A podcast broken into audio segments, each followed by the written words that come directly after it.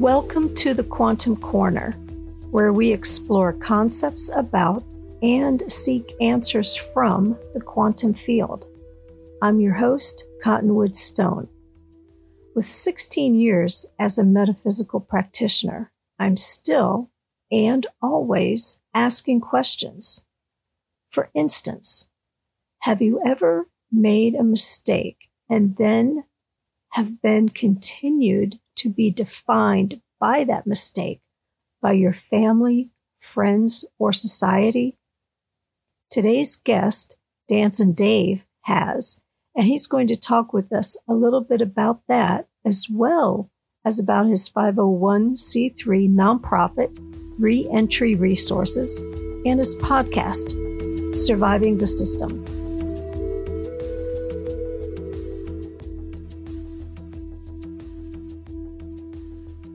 Well, today on the Quantum Corner, our guest is Dancing Dave, and he is the host of the podcast Surviving the System, as well as the founder of the nonprofit Re-Entry Resources. So, uh, give us a, an overview of what those are and, and how you come to create them. So, reentry resources came about through my experience of watching individuals trying to transition back into the community from correctional institutions and the challenges that are there. The, the number one barrier to successful reentry back into the community is housing. Um, there, there's arguments back and forth between housing or the job my personal opinion is that it is housing, and I believe that the data is beginning to show that more as time goes on.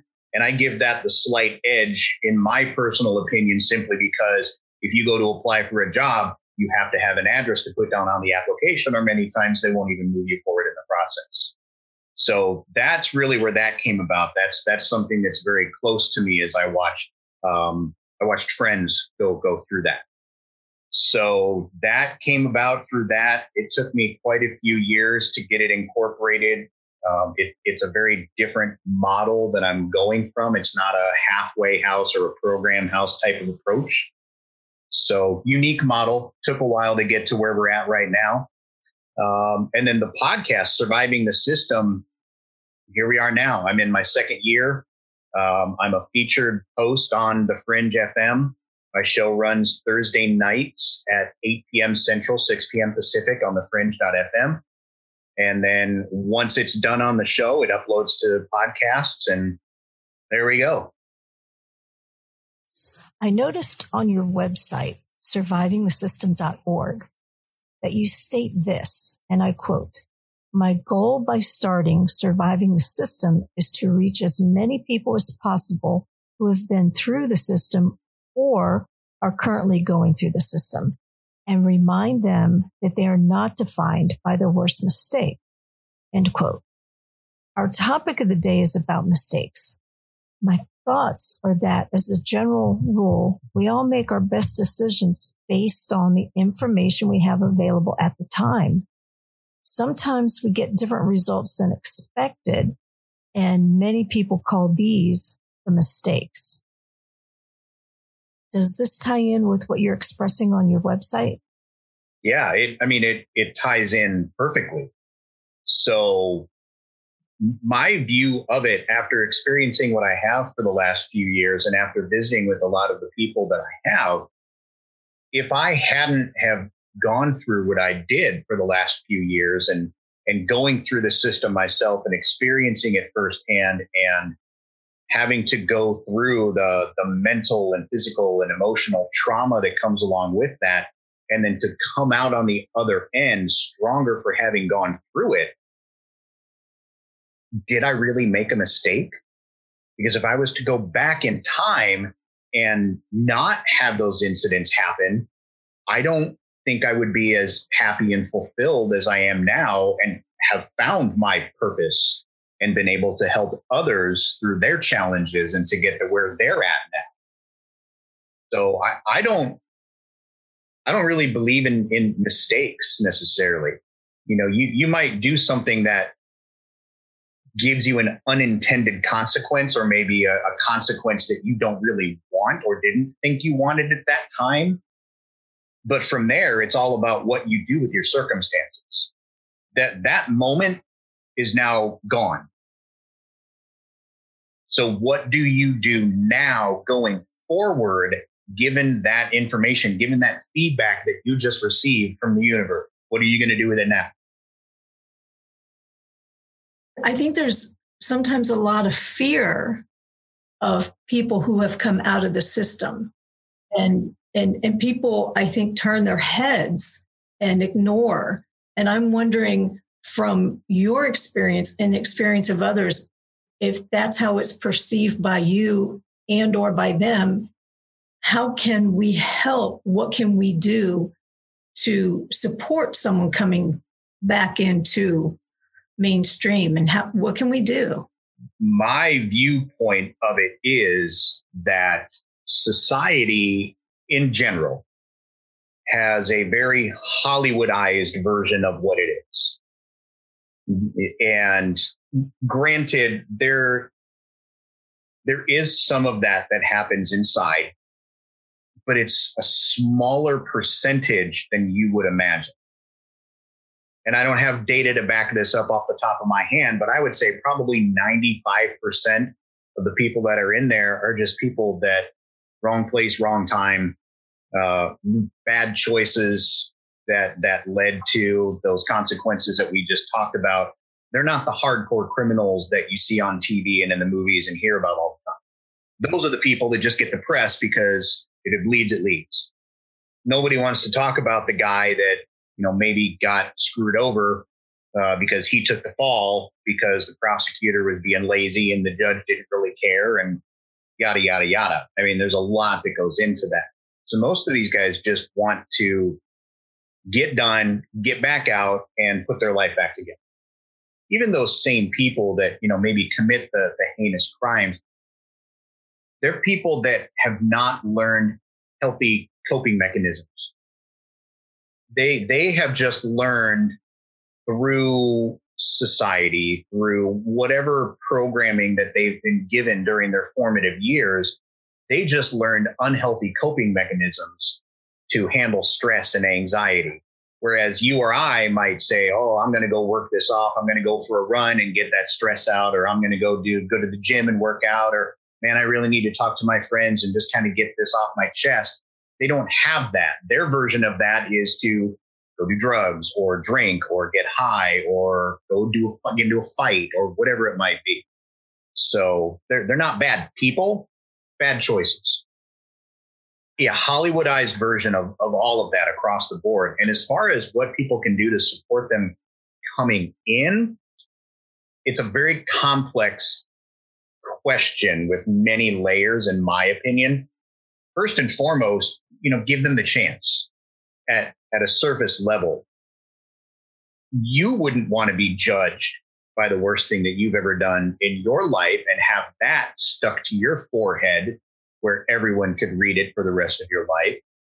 So don't do that to someone else.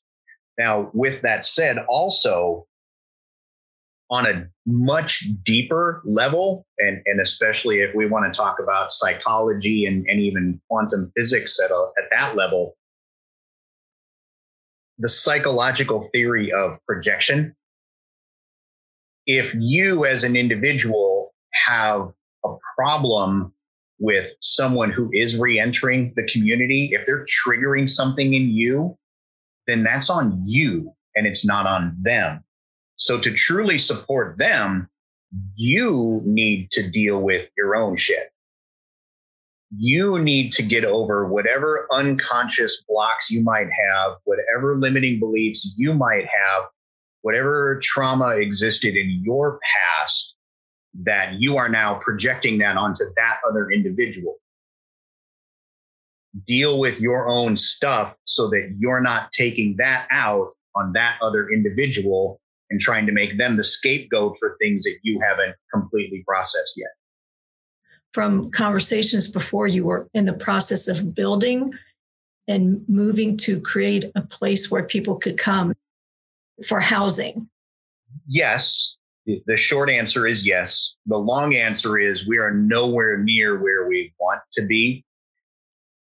Unfortunately, COVID really derailed a lot of funding. We had to pivot. Uh, I'm not able to provide the housing or to underwrite these individuals as, as our model would would be.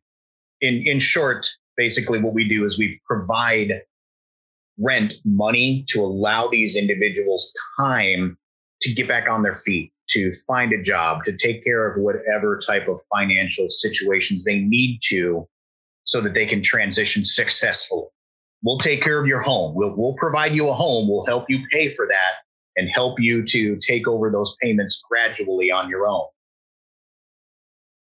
So because the funding is kind of dried up, we don't have the funds to be able to underwrite as much as we would like to. So what I've had to do is just pivot and find people out there who are empathetic to the cause, uh, people who will at least look at someone who has a background, uh, someone who maybe is not able to find housing options anywhere else because of some corporate policy or background checks or whatever it might be.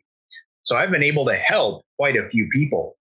That's really where we've had to pivot to is more of an informational and supportive type of a role. So instead of just saying, Oh, I don't have any money, there's nothing I can do. We've said, okay, so what can we do? What can we do right now while we are building things back up and finding some funding sources? And that's where we pivoted what tools do you use to help yourself so that you can provide the service for others while maintaining the other aspects of your life? Because it, it takes it takes a lot of energy. What kind of words of encouragement can you give to those who are looking to do something similar and be encouraged to take those steps to make a difference in their community? Well the, the words of encouragement that i would give to someone is just just start taking action, to start moving forward. What I found is that once I was actually moving forward and pursuing something that I was so passionate about and felt so strongly about, time wasters just kind of fell to the wayside without me really even trying. My weekends are not spent in front of the TV watching football games anymore. I, I don't come home at night and sit in front of the TV and play video games every single night anymore. I still make time for myself and I still do those things, but I consciously choose to do them instead of that being my life. I want to be able to share with people like you're doing that, I'm doing that, and to encourage others who have like that seed of an idea to do that same thing for themselves one small step at a time is all it takes. Absolutely. If you just do one thing a day, one small thing, that's 365 things in a year that you would not have accomplished otherwise. Whether it's volunteering your time, providing a service, whatever it is, whatever your passion is, and in helping people. If people wanted to help you along the way, donate to your cause, find your podcast, find you online? How can they reach out and get in contact with you or listen to your podcast? Absolutely. So the easiest way to get a hold of me is through uh, either Facebook or Twitter. I, am primarily active on Twitter. That's a much more conducive social media platform to, to podcasting and especially the topics that I cover on the show as opposed to Facebook. So Facebook is uh, facebook's.com slash surviving the system. And on Twitter, I'm at STS, the podcast. My website is survivingthesystem.org. All of my past shows are on there. I don't have the full archive yet, but there is also a contact me page on there. So if you don't have access to either Facebook or Twitter, that's okay. Go to the website, send me a message through the contact me page those come right to my email and I'll get those. I usually respond within 24 hours, give or take, depending on what's going on. If you want to listen, I'm on Thursday nights on the Fringe. It's just fringe.fm. It's an online radio station. Thursday nights at 8 p.m. Central, 6 p.m. Pacific. generally by the weekend. It's available wherever you listen to podcasts. Thank you so much, Dancing Dave. You're welcome. I appreciate you being here on the Quantum Corner this evening. Thank you. Thank you, Cottonwood.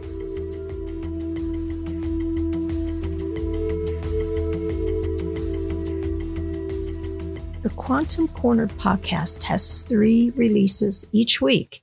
Wednesdays, I'm with my co host, Mike Snovak, where together we share quantum concepts and offer you challenges for the week. On Sundays, you'll find quantum storytelling through the eyes of Raintree. And of course, on Fridays, we feature community members who are living their passion by reaching into the quantum, into the zero point field, turning their inner vision into reality. So I invite you, follow us on Spotify or Google Podcasts. Are you or someone you know out there doing good things in the world? Then I want to hear from you. Visit cottonwoodstone.com or email me at cotton at cottonwoodstone.com so that I can feature you here on the podcast. Thank you so much for being here today. And until next time, savor the joy of each moment.